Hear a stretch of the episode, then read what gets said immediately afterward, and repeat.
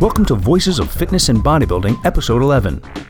I'm not sure how you are listening to this podcast, how you get it, but I want to be sure that you know that you can get VOF&B several different ways. By subscribing on iTunes or using your podcast app on your phone, it will download automatically when we upload a new episode. You can find us on SoundCloud or you can subscribe to my YouTube channel. You'll get an email whenever I post new videos of any kind so there's no excuse not to have voices wherever you go. I listen to podcasts all the time. I mean, I'm really hooked, and that's one of the reasons I wanted to make one. So before we begin, I want to hip you to a few podcasts that I really love. One of them is The Smartest Man in the World with Greg Proops. Uh, you might know him from the TV show Whose Line Is It Anyway? He's a great improviser and a really funny guy, and it gets very political sometimes, but it's always with a lot of wit and humor. There's something called the Savage Lovecast, which is a sex and relationship advice podcast with Dan Savage, who rose to notoriety as a famously homosexual man giving advice on sex and relationships to heterosexual couples. I mean, that's kind of his shtick, but it goes way beyond that, and he really gets in depth into a lot of great uh, relationship and sexual issues that can apply to anyone. There's something called The Way I Heard It, with Mike Rowe. He's the guy from that uh, TV show Dirty Jobs, and he does these short stories. They're only about six or seven minutes long, and they're usually about famous or infamous people. And they don't tell you who it is at first, and you kind of have to figure it out as you go along, and there's a surprise reveal at the end. They're very entertaining and very informative. There's Lightspeed Magazine, which is a sci fi and fantasy short story podcast. That's a great one. Edumacation, with filmmaker Kevin Smith, who did Clerks and Chasing Amy and a bunch of other movies.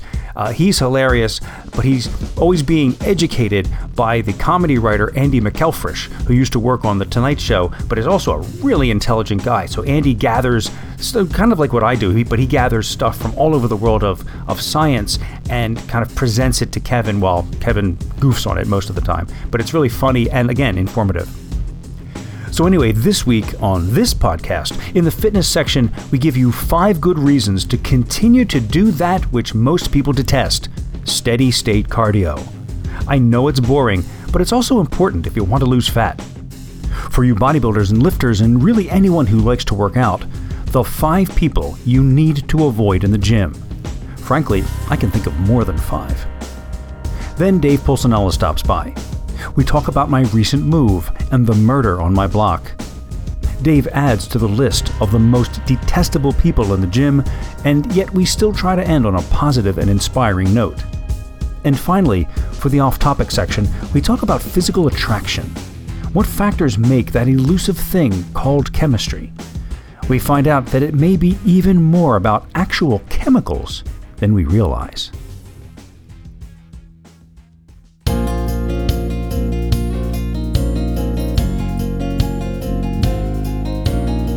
Now, I know that in a previous episode, I read from a couple of articles praising HIT, or high intensity interval training.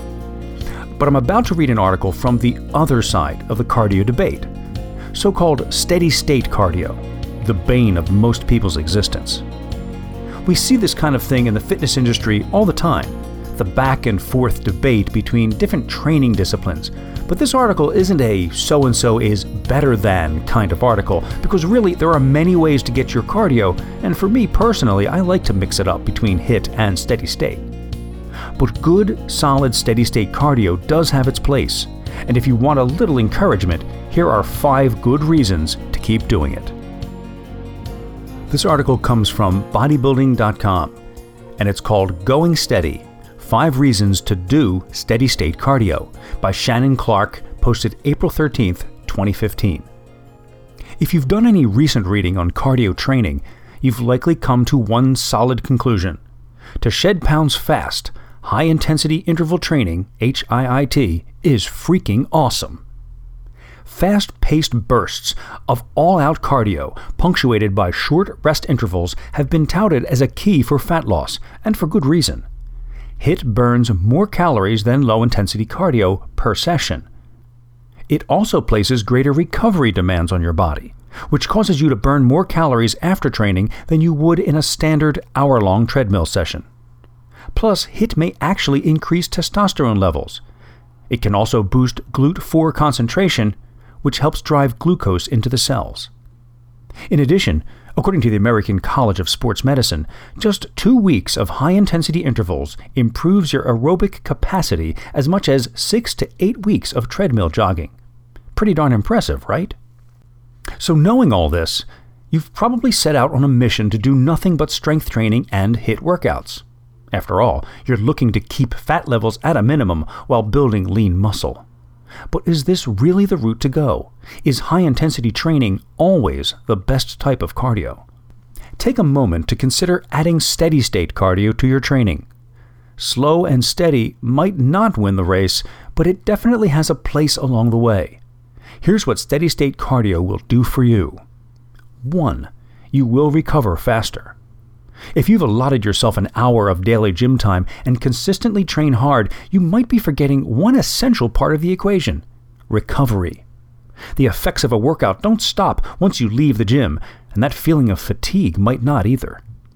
Sure, interval training allows you to complete a full cardio workout in less time, but it taxes your central nervous system to a high extent. If you couple HIT with a number of other strength training workouts throughout the week, you won't spur recovery, you might actually impede recovery.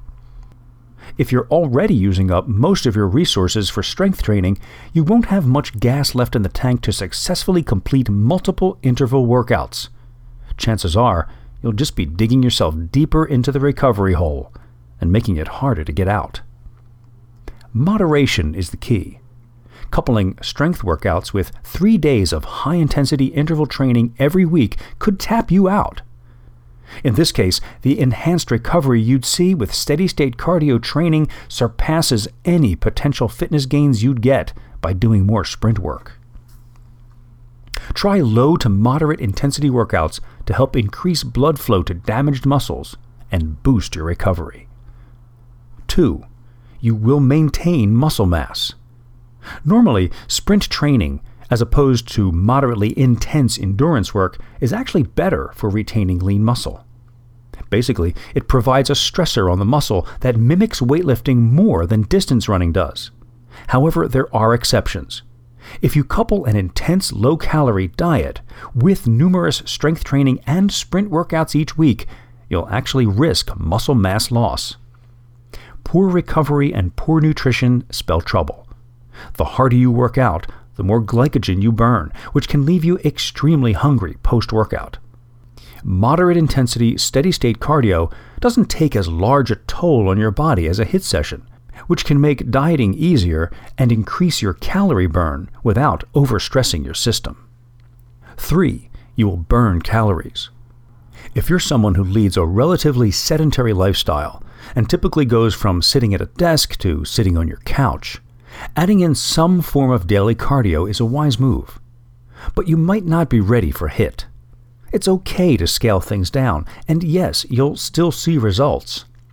While you won't get the same post workout calorie burn from moderate intensity steady state cardio as you would from a good interval sprint session, you'll still burn a decent number of calories, and they do add up. 30 minutes of jogging can burn approximately 300 calories. Do that five days a week, and you could lose almost two extra pounds per month. 4. You'll build up your aerobic fitness. Steady state cardio brings more benefits than weight loss.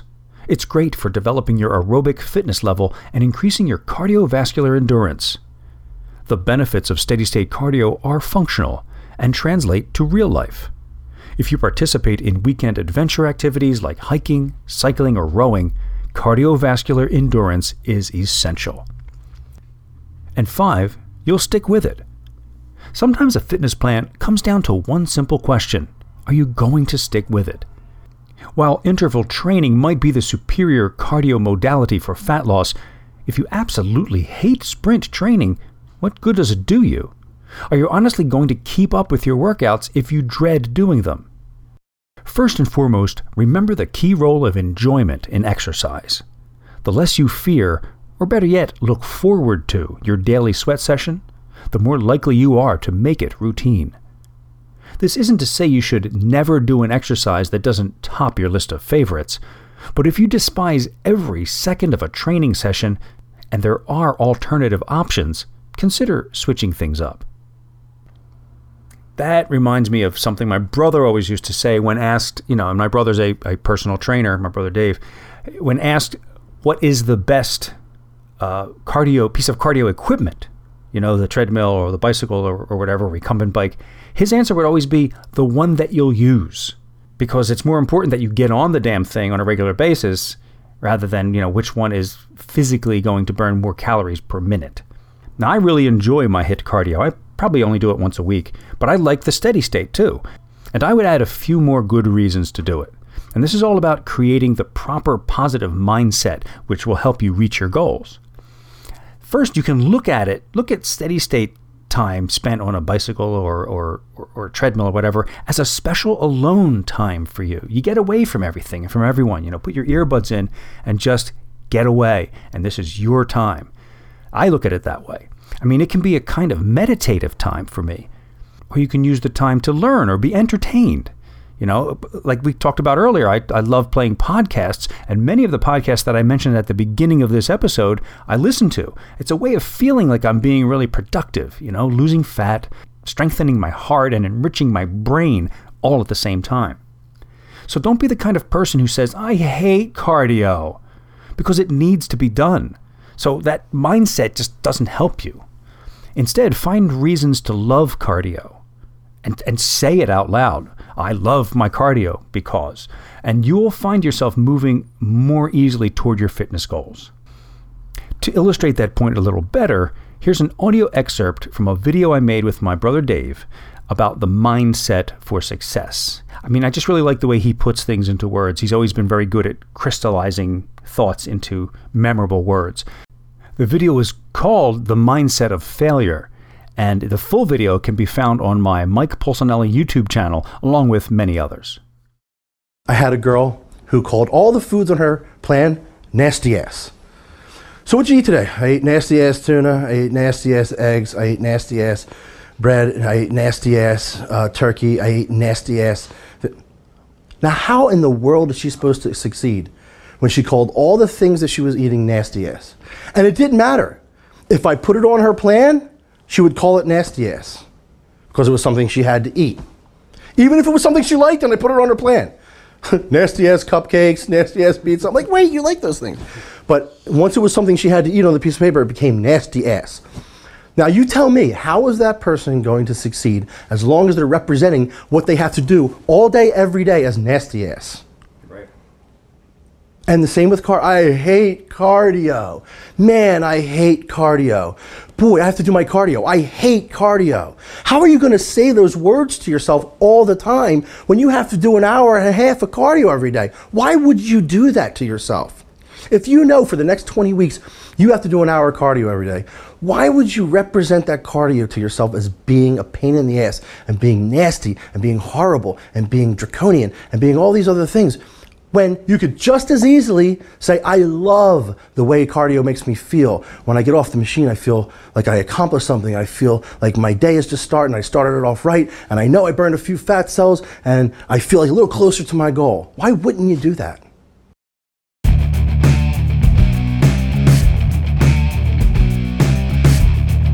The title of this next article is The Five People Every Lifter Needs to Avoid. It's by Dani Shugart and it's posted on tnation.com. But I really think this is more universal. I think it applies not only to everyone who goes to the gym, but just to life in general. You'll see what I mean. There are certain people we should avoid and others we need to have around us, and I, I think Dani nails it here.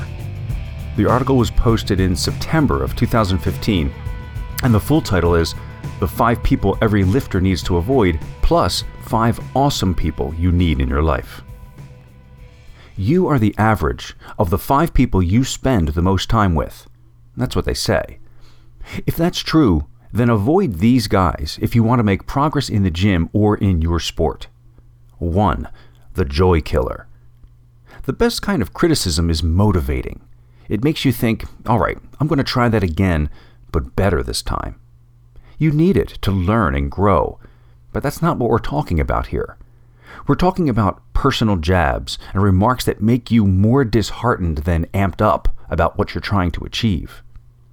Weight training, competition prep, dietary improvements, these are examples of things that should make you feel good about your life and yourself. So if a coach or a friend who's in a power position makes you think you're crap when you're earnestly seeking to improve, then find a new one. There are more trainers and coaches now than ever before, and you can easily find one whose training style matches your learning style. Cattiness has no place in fitness. And if someone you're casually training with makes you feel inadequate, cut them out. Be fearless. Burn that bridge. Leave the touchy feely hug it outs for life coaches and Oprah wannabes. Have enough respect for yourself to say, you're fired. 2. The dogmatic expert. This guy makes people feel stupid if they don't adamantly agree with his particular diet or workout beliefs. He often doesn't acknowledge the intricacies involved in human biology, so he oversimplifies the science, then uses condescending humor to make others feel obligated to agree. Or he'll use a series of multisyllabic words to try and speak over people's heads, even though what he's saying doesn't make any damn sense. Communicating isn't important to him, showing off is. These guys don't want to admit that some things work for some people and other things work for other people, and they certainly don't believe in letting any of us think for ourselves in order to sort that out. A lot of people kowtow to these characters because they think this kind of egotism is a sign of knowing a lot of information. If you're ever tempted to join their brigade, think of how David Foster Wallace describes blind certainty. Quote, a closed mindedness that amounts to an imprisonment so total that the prisoner doesn't even know he's locked up. Well, don't be blindly certain about anything fitness related. Open your eyes and see firsthand what works for you, and then you won't have to worry about the people regurgitating their dogma all over your brain. 3. The outdated expert. There are lifters who don't do a lot of reading online, or anywhere else for that matter, and that's no big deal, unless they're coaching people. No studies, no books, no articles, no exposure to instruction, no new ideas. They use the same stale info passed down from a former coach and expect others to thrive on the same script they followed. When it comes to diet, they sure as heck don't read any books that dig into some of the psychological or biological issues that cause people to overeat or undereat. In their minds, all you have to do is consume exactly what's on their meal plan and go through the motions of exactly what's listed in their workouts. They'll sell all of this to you for $1,000, of course. To them, the thing that matters most is that you get better looking on their watch. They want you to become their trophy, or at least make for a nice before and after on their website. They aren't setting you up for long term health, leanness, and sanity. They're unwittingly setting you up to crash hard once you're done with them. So, what's the answer? Read voraciously, Protect yourself by becoming your own best expert. Commit to different dietary approaches and try different styles of training without becoming a zealot for any one of them. Learned helplessness isn't cool, and there's an easy way to combat it. Gather as much information as you can, whenever you can, and figure out how it applies to you. 4. The public speaker. This isn't the kind that gets paid to talk nor is this the person who likes to be outgoing at the gym. No, these people simply have diarrhea of the mouth, and they aren't sensitive to social cues. So they'll tell you about themselves, regardless of whether or not you're slowly turning your body to a different direction or taking steps backwards. Don't be a doormat. If you're learning too much information about a complete stranger, get blunt. There was a public speaker at my former gym who would stop me in the women's locker room and hold me captive before workouts. I didn't want to be rude, so I let it continue till I got to the point where I was learning about laser therapy for wrinkles and prescription vaginal cream for menopause. People like this aren't interested in conversation. They're interested in being heard. That's not necessarily a job you need to take on right before workouts, and certainly not during. 5 anti people. they're angry at the world. Like the dogmatic expert, they're not okay with anyone training differently than them or eating differently than them because their fitness is their religion. They flaunt their superiority, ironically, by bashing people who are often very successful and happy with their own diet and exercise. CrossFit's haters, for instance, are becoming more of a stereotype than the people who actually train in CrossFit facilities. Granted, anyone who identifies as their diet or their workout program will be annoying. Talk to any googly eyed noob who started a diet or workout plan, and you'll know just how that works. They always become easier to relate to as their fitness becomes routine. Experience softens overzealousness, and I actually have yet to see any overzealousness at the CrossFit gym where I often work out. What I have seen is a lot of guys at commercial gyms wearing what looks like a bodybuilding uniform talking about their upcoming bodybuilding competitions. Not that there's anything wrong with that. Just realize every subgroup has its own walking cliche. Not all people who attend CrossFit workouts walk around in knee high socks and neon clothing. And those who do probably have more important things on their mind than hating someone else for their training of choice. Five awesome people every lifter needs. Outperform yourself, continue making gains, and actually enjoy the process, and do it with the help of these guys. 1. The specialist. To learn a thing, you must specialize in it momentarily. You won't automatically be proficient at powerlifting, kettlebell swinging, or posing like a bodybuilder if nobody has shown you how. You can't master anything without feedback from a master. That's where the specialist comes in. They correct your mistakes, program your workouts, and help you become more efficient in a style of moving iron. Having one is obviously more necessary for those first starting out in any form of lifting, but even world class coaches look to other coaches and even experienced lifters will switch training styles to try something new. 2. The influencer. This is the person who plants ideas, like seeds, that slowly grow into bigger goals and belief systems. They give you direction and answer questions you didn't even know you had. Sometimes they show you that what you've been striving for is actually not worth your time. You don't need to see these people every day, or even in person, to benefit from their influence. They're simply a voice of reason that helps you cut through trivial junk to grow towards bigger endeavors. On occasion, the influencer will make you mad because you don't want what he or she says to be true. But we need to hear those opposing views. Why? Because you learn nothing by surrounding yourself with people who always agree with you. If you're not faced with opposing information, you'll end up doing the same old workouts, striving for the same old goals, or eating the same old diet, things which may have worked at one point, but stopped serving you a long time ago. Without even trying, influencers can redirect your energy where it matters. Because of them, you get to the bottom of things, like why you even work out, what actually matters in the big scheme of things, what your next steps should be, and what performance, longevity, and strength really mean to you. Influencers are your best bet for getting a serious wake up call. If you don't have one, or two, right now, start looking. 3. The Bro. Everyone should have one at some point. Guys have their bros, girls have their lady bros. They're like an energy drink in human form. Spend a minute with him or her, and you're ready to crush some plates. Your bro knows how to motivate so that staying home is not an option unless you're injured. And even though you can shoot the shit, they still know when to get serious. If you're really lucky, you'll find one that doubles as a specialist or influencer. Sure, you could work out without these friends, but having someone nearby who's excited for your success and sad about your injuries is the best. Training becomes group therapy. 4. The workhorse. You need to see someone lifting heavier than you, going harder than you, and using better technique than you. You need this person, even if you don't talk to him or her very often. But here's the catch find a person whose abilities aren't so far out of reach that they seem impossible to accomplish. Make your workhorse someone who is maybe just a year or two more advanced than you, or just a level up in skill and strength.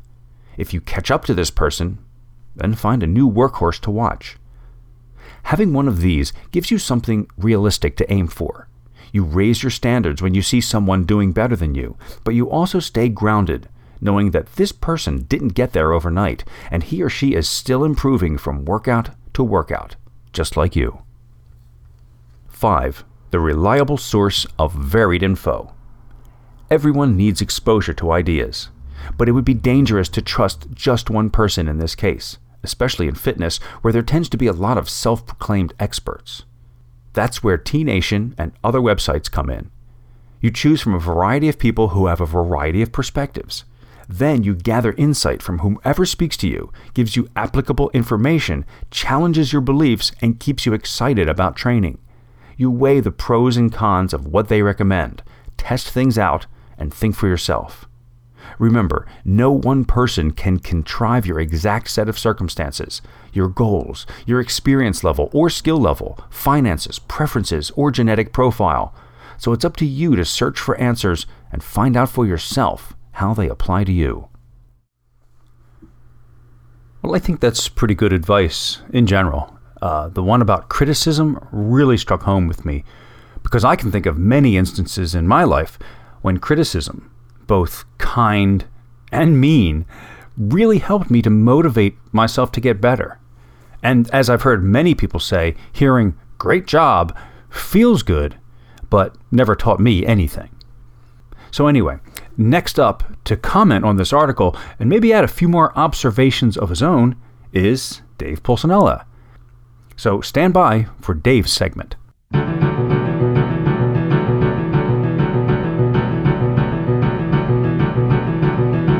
So now I have my brother Dave Pulcinella with me uh, via Skype to talk a little bit about the article I just read, The Five People You Need to Avoid at the Gym. And five, five people every lifter needs to avoid is the actual name of the, the article. But we're going to widen it out a little bit. Just the five people you need to avoid at the gym and people that you need to latch onto at the gym. Dave, are you there? Is it is it okay if I'm drunk? You're always drunk when we do this. That makes it better. That's why I get drunk. I get drunk to make it better. I'm sticking to that story. How's everything been going with you? I'm like a curmudgeon, like a grumpy old curmudgeon now. I got my bad legs. Ah, fucking drink about it. no, I'm serious. Everything's good. That's cool. Hey, did I tell you uh, that I'm um, I'm moving? Yeah, dude. What happened there? I We, you know, uh, I moved in with my girlfriend Lynn, and we moved to Jersey City because we thought it would be a nice location for both of us to commute to our jobs, which is in hers is in New York and mine's up in West Caldwell. And it turned out to be a nightmare. The apartment is terrible, and the neighborhood is terrible. And we found a great place. We're moving to Montclair, which is a beautiful community in New Jersey. Uh, and it couldn't have come at a better time because a few weeks ago, there was a dead body on the sidewalk up the street from us. that ups the property values. I couldn't believe it. I came out, it was a Saturday morning. I came out to walk the dog. Uh, and I, I, I usually walk it pretty early on a Saturday morning, but we slept in that morning. If I hadn't slept in, I would have been the one probably to stumble across this body. It was at the other end of our, our street. And but it turned out that the guy at the end of the street had a fight with his girlfriend. He killed her, somehow beat her to death or stabbed her. I'm not even sure what. And then just dumped her, like out with the trash on the sidewalk. Wow. Yeah. And this Like is there, that's done. So let's see. Uh, what's next? I'll what did he th- what did he think was going to happen next? She wasn't even like well wrapped up or anything. It was he ridiculous. So you know, okay, this is this is now trash. It was horrific. freshmen come, they'll just take it, and then it'll be over, and I can go on with my life. That just shows uh, how how much of a, a crime of passion it was. Obviously, you know, because he didn't even think it through. Because if you were if you were calculating how to do this, how to kill somebody, you would have gotten rid of it, rid of the body. Instead, he just threw her out the door. Unbelievable. Like- and we're like, thank God we're getting out of here. One one week from today, from as of re- Yeah, but you know that could happen anywhere. You know that. not like that. I don't know about like that. Yeah. That sounds like Jersey City bullshit to me. Wow. So isn't there a way that you can go on some kind of app and see uh, before you move into a neighborhood, see the crime level, see uh, the uh, the socioeconomic level, just all the stats about where you're going to move? I know that exists. Oh, it? absolutely. Uh, yeah, we didn't do that. yeah, you didn't do that. Okay, No, we didn't. Do just checking. this place sounds good. It's got a lot of vowels in it. You know, it. the So- street code numbers one way and president's names the other way. It sounds really good to me. Well, we moved into this place because it had a, an elevator for the old dog who can't go up downstairs anymore, and there was other reasons we moved here, but it just turned out to be a nightmare. So we moved in last September. It's uh, May now, and we're we're getting out, getting out, and moving to Montclair. And that was a short stint. Yeah, seriously, but uh, I thought you would find that interesting. Yeah, Uh, that's any- awful, actually, and especially from a fan of Investigation Discovery, as myself. It's really terrible. I mean, all you know, the cops were swarming at, at the end of the street, and so when I walked the dog that morning, I was like, I'm not even going to go down there. And there's like this tent. Like, uh, what is this? It's like a fundraiser. It's like a carnival or something. No, no, they had a tent over the poor woman, you know, to to do forensics without people, you know, Yeah. gathering around and watching. You know what's awful? Like you and I are brothers, and we have so much in common, and yet we are so different at the same time, which is why I think we get along so much. But, dude, you're like talking about how horrendous this is. I can't believe I'm so close to finding it. That could have been me finding it. and I'm like, that's all I wish is that someday I find a dead body. I'm like, dude, I watch Investigation Discovery. I'm like, oh man, I would love to find a body. I'd love to be the one that comes upon like a fucking body somewhere. It's like, wow, I get to call the cops, be the one to point, look, a body. You're like, oh, this is the most horrendous thing I can imagine in my life. I found a, I almost, I, I was 10 people away from finding a body. so we're like so different. You would have had to have sat there with it while the cops came. Yeah, cool. I don't know. It's just one of those, you know what it is? It's just the way I am and how I think and how my life needs to be like this crazy ride. Yeah. You know, that would be a definite part of a crazy ride. It's like something that just doesn't happen. The other thing that I always wanted to see is a huge jetliner Oh. crashing right in front of me. Just crashing, devastating, fireballs and people in, still in their seats being thrown. I don't know why. I don't want that to happen to anyone. I just want to see it. Would a gasoline tanker truck blowing up uh, 10 cars in front of you do for would you there? I would accept that. I would accept that. I would settle for. I would settle for that. Sure. Or a car flipping 17 times over a median. Oh, I saw that.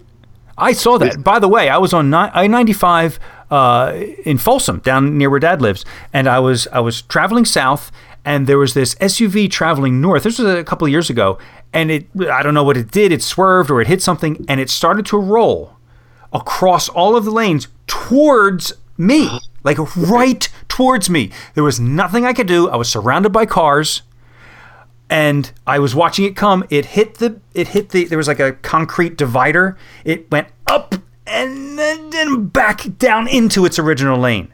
Wow. If it had if it had flipped over, it would have Sure. been right in, in front of me or on me, and there was Right. nothing. It's one of those moments where it's like that, that's It's just your your time. time, and there's nothing you can Yeah. do. like the guy getting hit in the back of the head with the tire. Yes, I saw that. That's that- so random, and it's like, dude, the thing is traveling at 100 miles an hour, and it goes right to his head. That's why I stay alert at all times, and I'm constantly looking around. I'm looking for something to come out of nowhere. Dude, that could have easily happened to you. Of course. You walk down the street just like he does. I I always say to myself, stay alert, you know, especially when you're driving, stay alert because anything can happen at any time. And then when something does happen, I'm always caught off guard. I'm like, fuck, why was I thinking about my dinner that night? There is no, yeah, exactly. There is no amount of alert that could have prevented me from driving down 95 one night and a block of ice the size of a cinder block just crashed through my windshield from ah. somewhere. It either fell off a plane or it came off of a truck and then flew up and then landed on it landed directly where my face is. Luckily, it did. It Did it come through the windshield or just break it? Luckily, it's that kind of glass that just like Yeah. kind of like feathers Yeah. a plastic in it. So it completely shattered the windshield and made like a little hole. But if it was regular glass, it would have beheaded me. it was the kind of thing where it was like a cinder block going at 30 miles an hour coming towards me, and I was going 30 miles an hour in the opposite direction. So it was going 60 miles an hour. Why So- when the why when the head is separated from the body do we call it beheaded? It's also being bebodied. It's true. But be-bodied sounds really stupid. De- de-bodied. De- de- it's being debodied. My head was completely debodied. Right. And so I'm I'm a, I assume it would have debodied me if it had come through the windshield, but Right. so I had to pull a um, a uh, Ace Ventura Pet Detective, Which means and I decided I was going to drive home with a completely shattered windshield by sticking my head out the driver's side window. so I did that. Oh, all right. So anyway, this podcast is supposed to be about bodybuilding and fitness and Oh. gym stuff. So let's let's get to it. Uh, we, I, like I said, I did you, and the skinny brother, end up with a bodybuilding podcast? I see that all the time. I'm like, dude, the, fuck- the, my, the, my brother who never lifted, I had to drag you downstairs to lift that, drag you by your hands and feet down to the basement to, to work out when we were kids. And now you have like, you know, your bodybuilding DVD series, and you have your bodybuilding podcast. Who the fuck put you in charge? first of all, I'm not skinny. I'm not that skinny. You're lying. And second of all, this is this is me making opportunities for myself because I always wanted to be a voiceover guy, and it's impossible to break into Yeah. voiceover. So I found out. So I figured I'll just do it myself. And so I, you know, I did the the uh, the videos, which was really just an excuse to do the voiceover. And now I'm doing a podcast. Unfortunately, everybody's doing a podcast. Literally, everybody has a podcast. Yep, they do. They do. They're very, very, very popular. Yeah. I mean, very, very common, I should say, not popular. But, you know, you got to look at listenership. How many of these podcasts are actually good? How many of them are actually, like, really well known? How many are listened to? Yeah. I just listening to himself talking. very few. Very You know? Seriously. But we better get to the reason we're here, or else we're going to lose our listeners too. We're never going to lose the listeners. But go ahead. How can you lose, how can you lose something you don't have? Oh, my COPD. oh, Uh, this the article that I read by Dani Shugart, uh, I thought was really good, and it's funny because number three, the outdated expert, reminds me of this guy that I see at the gym all the time. I want to call him like an old guy, but he's he's about my age. He's in his fifties. okay. And he's literally doing, I can tell, he's doing the stuff that his football coach taught him in high school. He runs Brain is stuck there. he runs sideways down across the uh, the gym. Do you know what I'm talking about? That, that kind of like That now. fancy footwork sideways thing. Yeah, and then he dude, comes back. everyone does it. That may or may not be him doing the stuff his football coach told him. Everybody does that now. And the other thing everyone does is is walk sideways across the gym with a rubber band around their knees. Have you noticed that? Uh, yeah, but everything this guy does is ineffective You might be right. and seemingly out of date. Uh, he, he's one of those guys that puts way too much weight on the leg press machine and then does eighth reps with it. You know, one of those guys. Everybody does that. that is now how the leg press is used. and he does all this functional stuff that he just looks like crap. He just looks terrible, and I just think he needs uh, he just needs somebody to shake him up and and, and give him a, a new program. Well, he stopped learning at high, in high school. It's like he, he absorbed that information from his coach. He's like, this is what you do. Yeah. Just like Timmy, Timmy uh, still, when he goes on his diet, he'll still eat tuna and Ultra Fuel. What's Ultra Fuel? Dude, Ultra Fuel is a, a, a fruity carb beverage that was that was around in the 80s. Ah, And they still sell it. And he remembered that me and Kenny, in a pinch, ah. would pop a can of tuna, and for the carb, we'd, give, we'd do an Ultra Fuel. So like Timmy's like, you know, three weeks ago, whew, back on tuna and Ultra Fuel. I'm like, Timmy, tuna and Ultra Fuel, come on. First of all, for people that don't know, Tim Covert is in Raising the Bar 2. He's he's a real character, but but he has never been ripped in his life, or has he? No, he did a show once. Don't you remember? Oh, that was a long time ago. Penny and I got him ready for a show, and while he was far from ripped, because he only cut the beer out two weeks out of the show, which for him was an amazing sacrifice. Right, this is a guy who gets most of his nutrition through beer. Correct. That's all, all of his nutrition.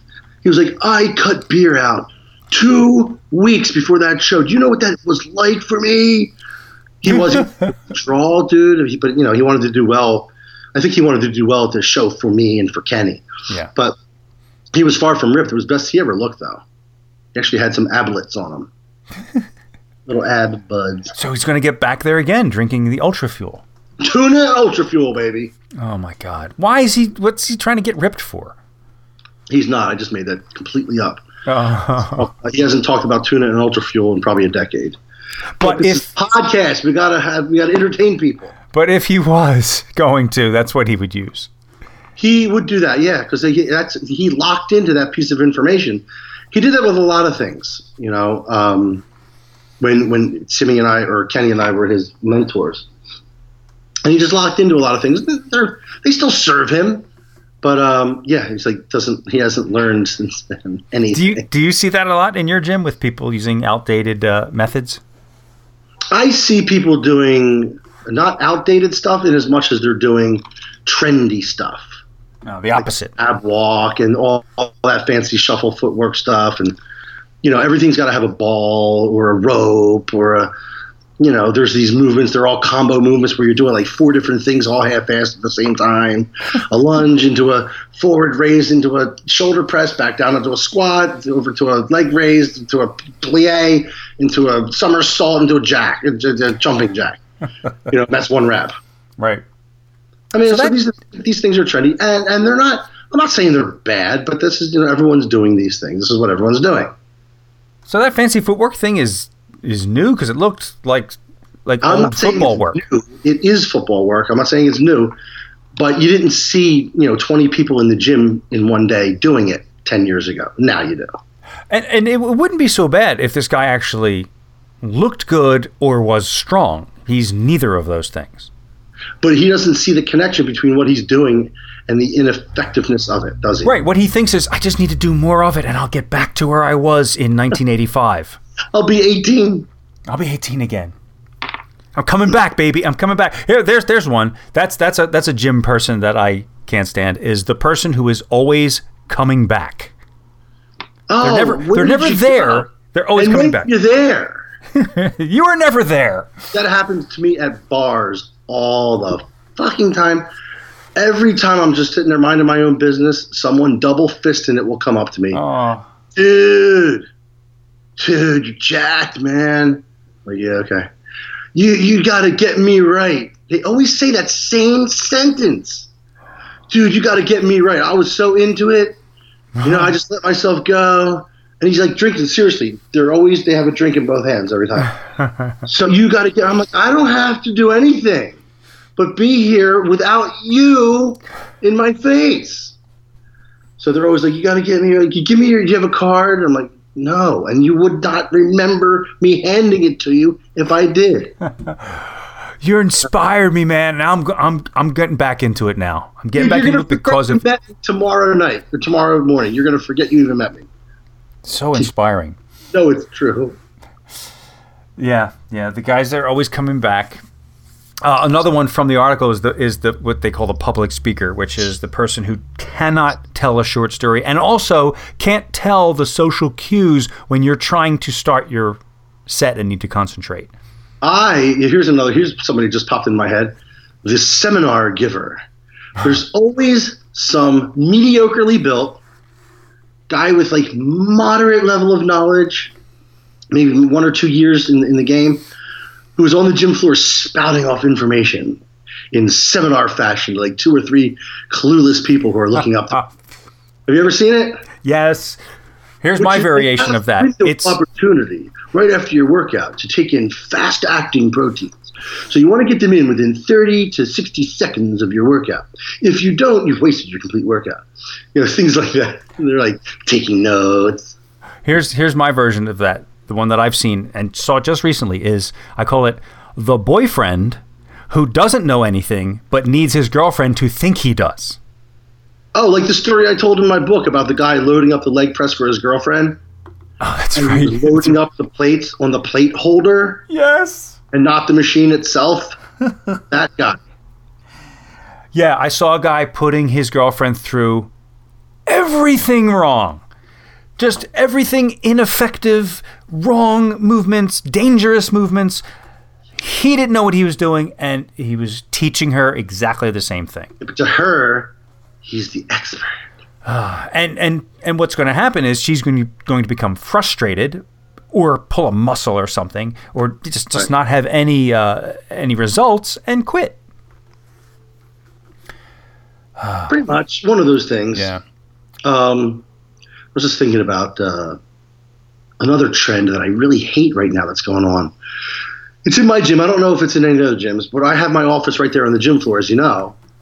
Um, and like groups of four or five people will be will be getting together in the gym to work out and to do those kind of movement workouts, you know, all over the place, uh, where they're kind of working out like they're doing the monkey bars and they're doing, uh, you know, com- combination movements. The monkey bars. Nobody calls Oh, them there's the monkey monkey bars in my gym. There's monkey bars and there's rings. Monkey bars are from the playground, right? Yeah, Ah, that's funny. there's a whole like a universal setup Yeah. that has like dip station and all kinds of different stations and monkey bars, and they're always on the monkey bars. But the thing that bothers me the most is that they now they have this little thing that's maybe the size of a, a cigarette pack, right? Yeah. But it's like a, a little boom box that delivers loud ass sound, really good sound, and they put it on Oh. the middle of the gym with like the worst gangster rap music you can imagine. You know, British motherfucker, motherfucker, really loud.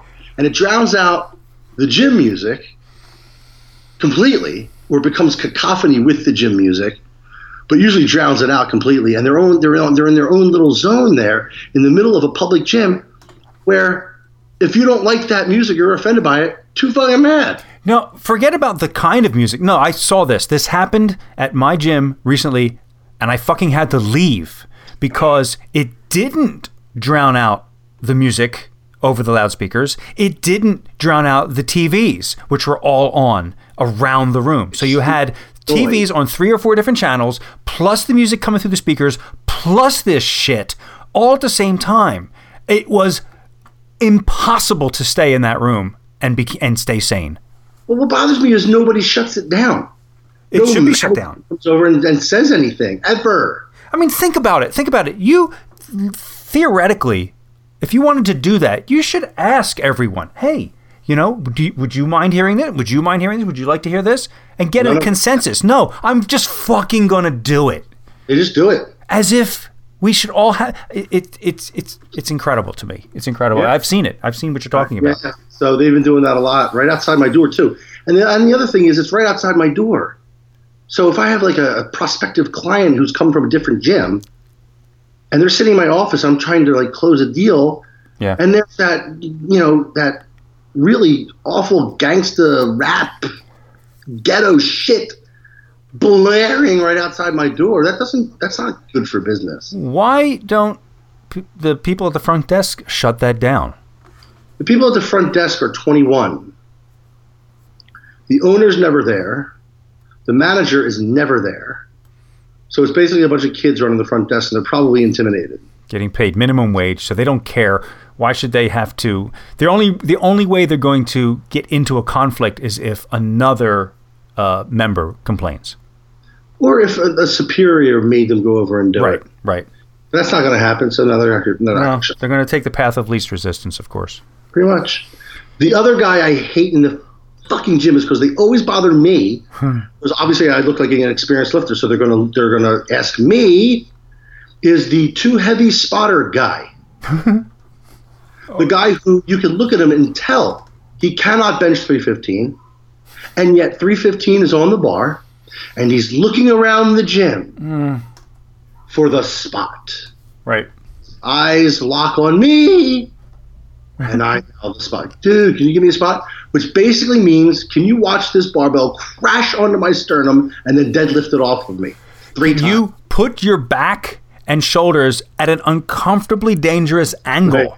To try to lift this thing off of my chest before I die and possibly throw your back out. Well, that's what it is for me because of my lower back. the bar drops as if there was nothing resisting it, as if you just dropped it in free space onto his chest, and then it is your job to pull it off. Now you think he'd rack it at that point, realizing, "Whoo, this is about 150 pounds too heavy." No, goes for another two reps that I have to pull even more off of the second and third time. I'm basically sideways deadlifting 315. So that's my contribution to that article. What about what about the the positive people that you should be around? I actually have a good example of this. The kind of people that you want to be around at the gym. Um, and this actually relates to something you and I were talking about recently with our cousin Steve, who has a strength gym, like a powerlifting strongman gym. And he's been kind of promoting it recently, I think, and, and I think you agree with me, in the wrong way. Oh yeah. promoting it as sort of like, um, you know, we're badass kind of this kind of thing. Like, if do you remember any of the ads that he put Yeah, out I recently? remember what he said. It's like you know, if you're if you're not here to build strength, stay home. They, they all rhymed though. They were like little little clever rhymes. Right.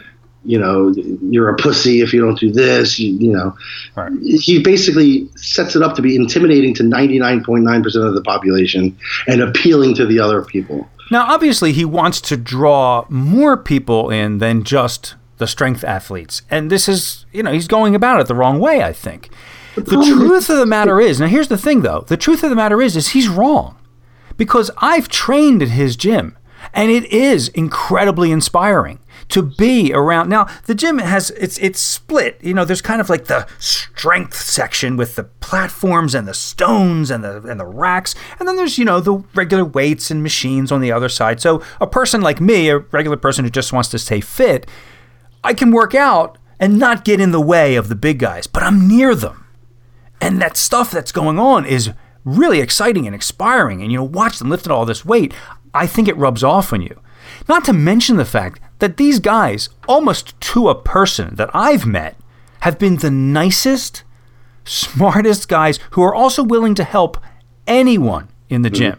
Most of them are really great, nice guys, not intimidating at all. And I think he's misrepresenting the entire atmosphere of the place.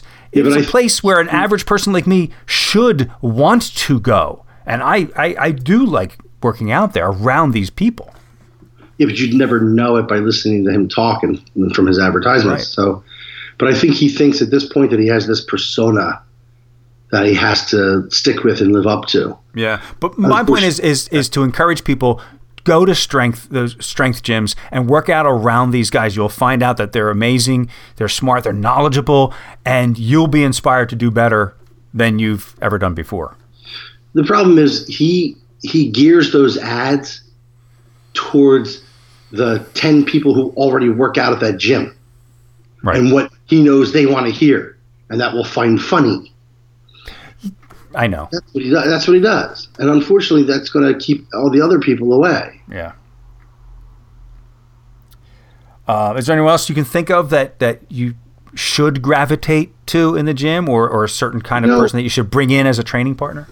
it's funny when I was when I was coming up in the sport, it was very important to me to train with someone I looked up to, who was bigger than me, more advanced than me, and stronger than me, and um, who I respected in the sport. And when you're starting off, that's not too hard to find, you know Yeah. you know when you're when you're 12 and you're getting into bodybuilding as I was you walk into a gym of what would look like to me now like like regular guys but they looked the mammoth to me then they were bodybuilders someone had a big tricep I was in awe you know what I mean Yeah. when you're young when I was a teenager and when I joined my first gym you know I could be inspired by people what happens though as you progress if you make it far enough I'm sure people at the elite level feel this. I'm sure like Kai Greene looks around, is like, who the fuck could I train with? Who's going to contribute anything? Right. As I got better and better and better at this, and I moved up the ranks, and I met Kenny at such a perfect time in my life. It was the perfect storm. I was at a developmental stage where I was good, but I wasn't great. And he, while wasn't great, but he was at that next level for me. Yeah. So he would train for a show. His intensity was better than mine. It was. It just was. As hard as I trained, his was better. Well, his intensity was better than everyone's because Everyone. he was insane. He's insane. He um, he did more than other people were willing to do. His diet was tighter, and I saw all this stuff, and it was it was what I wasn't. So I became it. I stepped up a notch and became it. Right. Mm-hmm. So as I progressed and I became, you know, a, a national level guy, and then at the top of the national level, kind of knocking on the door of a pro card, it's funny. It becomes really, really hard to find a, a person in the gym or a training partner that's going to meet you on time, and that isn't just going to try to suck off of my energy. It, be, it became to the point where people were working out with me to follow my workouts, to suck up my energy, Yeah. to benefit in my just get get caught in my slipstream, so to speak. You know what I mean? But where was that for me? Right. Where is that for someone like Kai? Where is No. that? He gonna- Where are you going to find that? Sure, he's No. got constantly on a train with Kai. Yeah, you want to suck up his knowledge and his intensity. Uh, but who is he going to? Who's he going to train with? That's why he doesn't train with anybody. Like, Actually, he he does find people from time to time. Like he was training with that girl in uh, in the uh, Kai Greene: A Day in the Life of the Bodybuilder three part series that I did on YouTube on my Mike Pulcinella YouTube channel. Um, and sh because she was intense, she had transformed her body and she had a lot of um, ambition.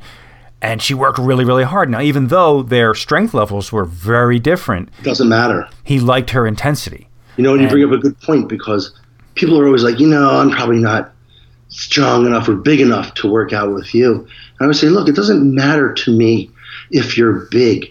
It doesn't matter to me if you're strong, because I'm certainly not.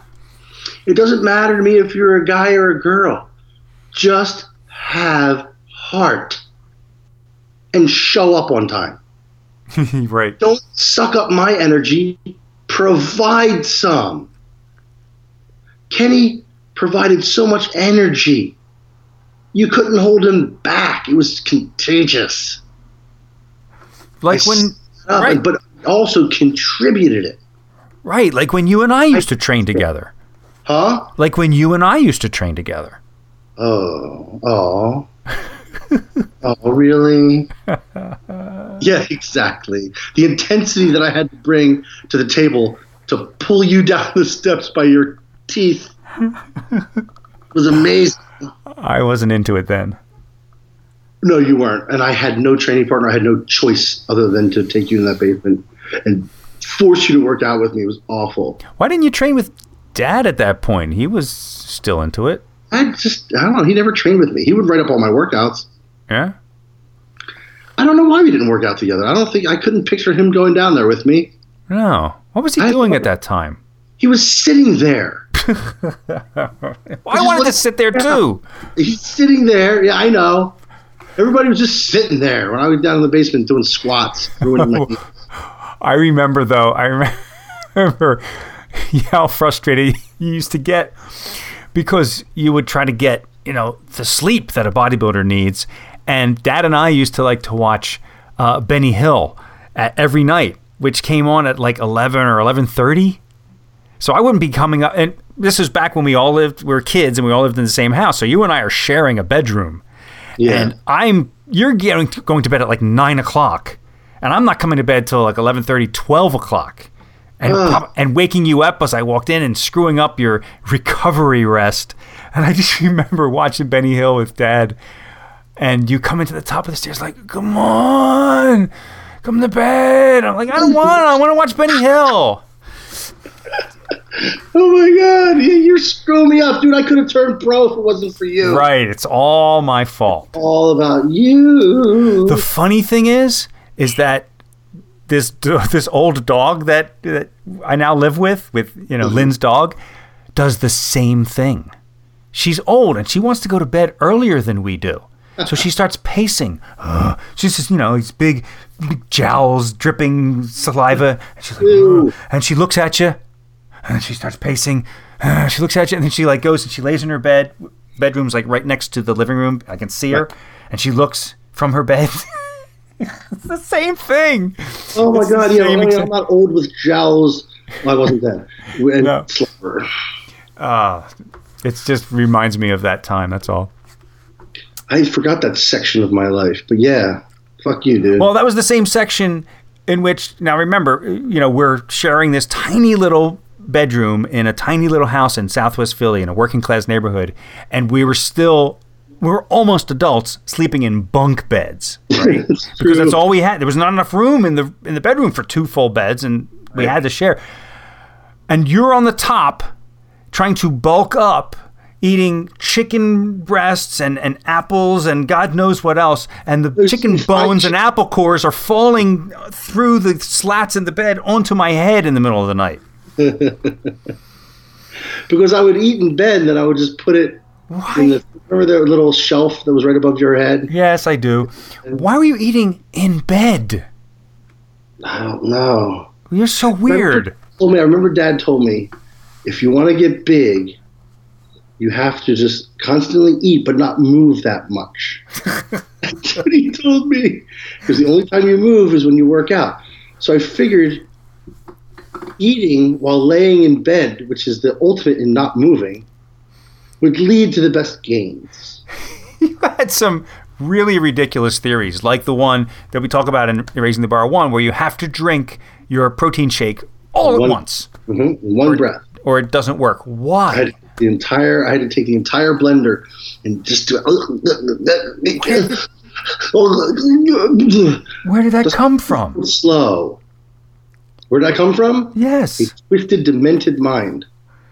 Ugh, I don't know. I still do that you're ridiculous. when I get them. When I get them working out and I have that uh, shake, Yeah. I just just get in. I. I, I still tend to try to do that, but then I stop myself. I think "Hey, you don't have to drink it that way. Enjoy it.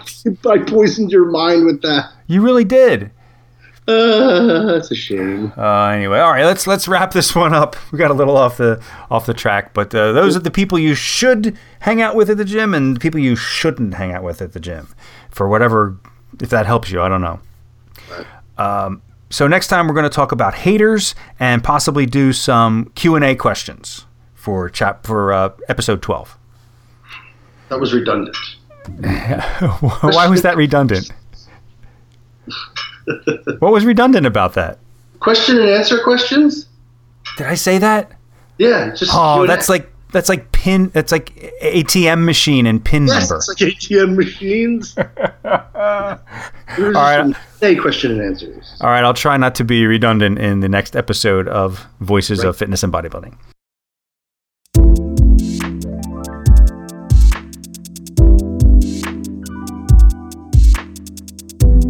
What is this thing we call love? What are the elusive elements that constitute attraction? It's not all looks. It can't be, because I'm sure we've all experienced a surprising attraction to someone who we might not otherwise think is physically attractive, and the converse, that strange moment when we realize that we aren't attracted to someone who, in most respects, seems like a perfect mate on paper. It can be frustrating and confusing, and sometimes physical attraction without true compatibility can keep us in bad relationships. But when you get it all right, when it all comes together, it's bliss. So, what is that indefinable something? This next article attempts to outline the major factors of attraction. From the website mindbodygreen.com, this is an article called The Science of Attraction. This is what determines whether you have chemistry or not, by Dawn Maslar, and this was posted November 28, 2016. Jessica met Michael online. She was enamored of his picture, and after several emails, they finally decided to meet at a trendy coffee shop in Jessica's neighborhood. She was so excited. It's all she talked about for three days prior. Finally, the day came. Michael walked through the glass door, and Jessica's heart sank. He looked like his picture, but something seemed to change for Jessica. Unfortunately, all those butterflies she had been feeling for the previous three days seemed to just fly away. When people meet on a first date, they are usually looking for that buzz, that feeling of having chemistry. But what causes that feeling? What causes your body to react? Well, several things, it turns out. Attraction is actually voted on by a committee. Each of your senses has the opportunity to cast a vote. Your eyes, nose, ears, and even your skin can help decide if this person does it for you or not. 1. The weightiest vote comes from the eyes, especially for men. Men have 25% more neurons in their visual cortices. That's why they tend to place more emphasis on visual cues. But of course, both men and women are drawn to indications of sexual health, such as shiny hair, clear skin, bright eyes, and a fit body. Interestingly, research has also found that if we had positive childhood experiences, we're more likely to be attracted to individuals who have similar characteristics to our opposite sex parent. One study found that people were able to successfully pick out a photo of a woman's husband based on pictures of her father. 2. The nose also has a vote. Women can sense major histocompatibility complex molecules, or MHC, these are proteins emitted into the air that indicate a person's immune system. Studies have found that women are more attracted to men with opposite immune systems, meaning complementary antibodies. Now, this makes biological sense. If a child were born from the union, that child would have a wider variety of immune cells and potentially a healthier immune system. And for the record, I don't think that just women can sense histocompatibility. Uh, I think men sense that too, I, but I don't think they've done studies on, on that exactly. And we'll get to a little bit more about that later.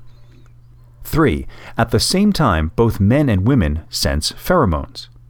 Women are attracted to metabolites of testosterone, an indicator of a man's strength and vitality men are attracted to copulins, a pheromone that a woman produces during ovulation, which means men are most attracted to women during peak fertility. 4. The ears are listening to the other's voice. A man tends to be most attracted to higher pitched voices. A woman is most attracted to a deep voice. Research has found that the deeper a man's voice is, the more likely a woman is to remember him. Maybe that's why you just can't seem to forget those Barry White songs. Hmm, baby. That's right, baby. 5. Your environment has a major impact on attraction as well. What you hold in your hand can influence how you feel about someone. One study found that when participants held a cup of hot coffee in their hands, they judged the person as warmer and more generous. When the same participants held an iced coffee instead, they judged that same person as colder and more stoic. But it's not just your hands that can vote, your butt can too. Sitting on a warm, fluffy couch will make you warm up to a person faster than sitting on a cold, stiff plastic chair. And six, finally, if all your senses are in agreement, one moment gets the final say the first kiss. This kiss is a mixture of smell, texture, and taste that has the ability to make or break a relationship. In a recent Gallup poll, the pollsters discovered that 59% of men and 66% of women had broken off a new relationship because of a bad first kiss. And that's the bad news. The good news is that if someone passes the first kiss test, chances are there will be more really good kisses in the future. So, all of those elements are important, of course, but I want to draw your attention to two of them the chemical ones.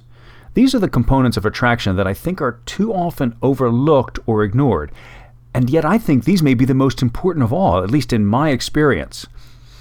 The first is the search for pheromones. We know that some insects and animals send chemicals into the air to attract mates, And scientists have been trying for some time to discover if human beings are doing that too. And they seem to be getting close to a conclusion. But is the answer yes or no? Well, let's see. This comes from Smithsonian.com, and it's called The Truth About Pheromones by Sarah Everts, posted March of 2012. The sight of someone in tears might make you feel concerned, but the smell of tears, researchers say, has a different effect.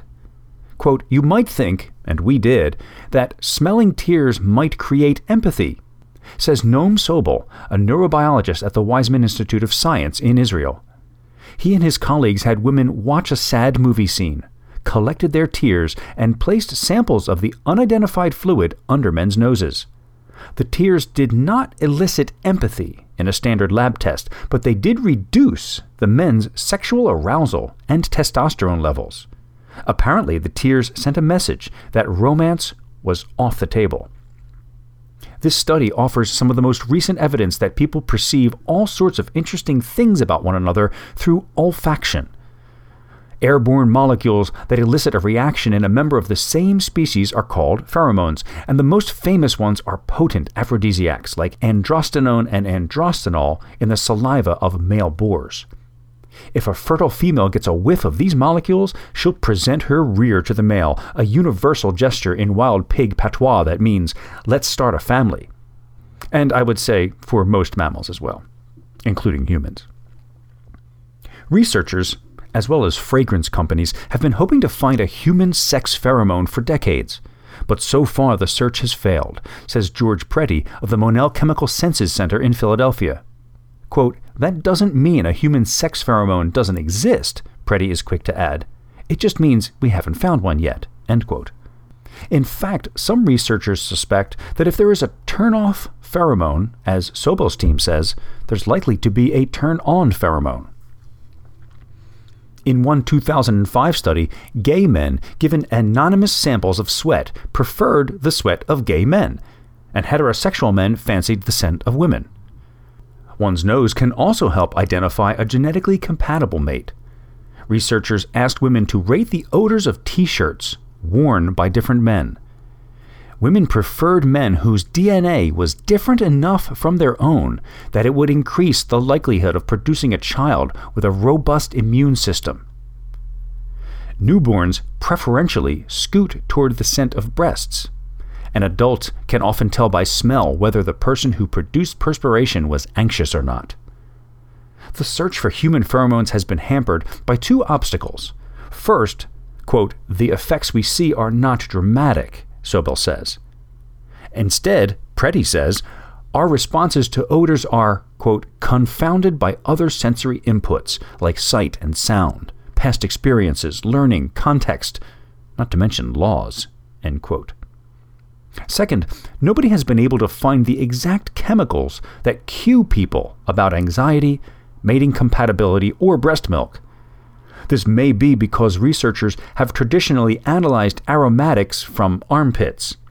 The fact is, any bodily fluid could potentially harbor pheromones, which is why Sobel studied tears of sadness.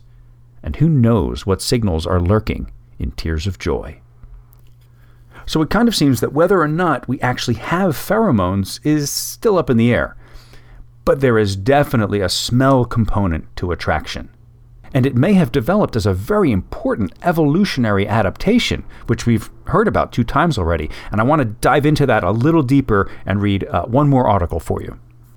Now, this is really fascinating to me, and this is kind of where I've been leading you with all of these articles uh, to this one particular point. The article is called Gene Research Finds Opposites Do Attract. And this is from TheGuardian.com, written by Ian Sample, and posted in May of 2009. The bond of true love may be forged in the genes as well as in the mind, researchers have found. A comparative survey of couples suggests people are more attracted to those who have very different immunity genes from their own, even though they are not aware of it. The genes in question play a major role in the immune system's ability to fight infections, but they are also thought to leave a lingering trace in the scent of people's body odor. The scientist who led the study, believes humans have evolved to sniff out partners who have different immunity genes because they tend to produce healthier children with stronger immune systems. Quote, it may be tempting to think that humans choose their partners because of their similarities, said Maria da Graca Bicalho, a professor of immunology at the University of Paraná in Brazil. Quote, but our research has shown clearly that it is the differences that make for successful reproduction, and that the subconscious drive to have healthy children is important when choosing a mate. End quote. Bicalho's team looked at a group of genes known as the Major Histocompatibility Complex, MHC, and noted down how much the genes varied between 90 married couples and 152 fictitious couples paired up at random by a computer. Quote, if MHC genes did not influence mate selection, we would have expected to see similar results for both set of couples, said Bicalho. Quote, but we found that the real partners had significantly more MHC dissimilarities than we could have expected to find simply by chance. End quote. The MHC region is made up of a large number of genes on chromosome 6 and has been found in most vertebrates. As well as being linked to immunity, the group of genes are also thought to play a role in fertility. The flip side of the study suggests that humans have evolved to find people with similar immunity genes unappealing. This would have the effect of reducing inbreeding, which can have serious medical consequences for a couple's children. Earlier studies have shown that couples with similar MHC genes have children further apart, which might be due to the women having more early stage miscarriages that go undetected. Quote, we expect to find that cultural aspects play an important role in mate choice, and certainly do not subscribe to the theory that if a person bears a particular genetic variant, it will determine his or her behavior, said Bicalho. Quote, but we also think that the unconscious, evolutionary aspect of partner choice should not be overlooked. Our research shows that this has an important role to play in ensuring healthy reproduction by helping to ensure that children are born with a strong immune system better able to cope with infection. Well, that's just amazing to me. We've evolved to actually sniff out those who are too much the same as us, genetically speaking. And kissing gives us a chance to get in close and get a really good sniff or even a taste.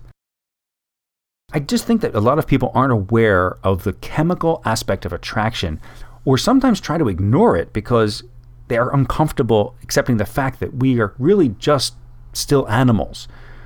But I think it's something to be aware of because it, it's often a factor that can drive you, again, as I said, to, to stay in bad relationships. And the more we are aware of the unconscious aspects of attraction, I think the better we'll be able to make mate choices, really.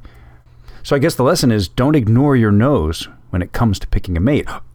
Or better yet, don't let only your nose drive you.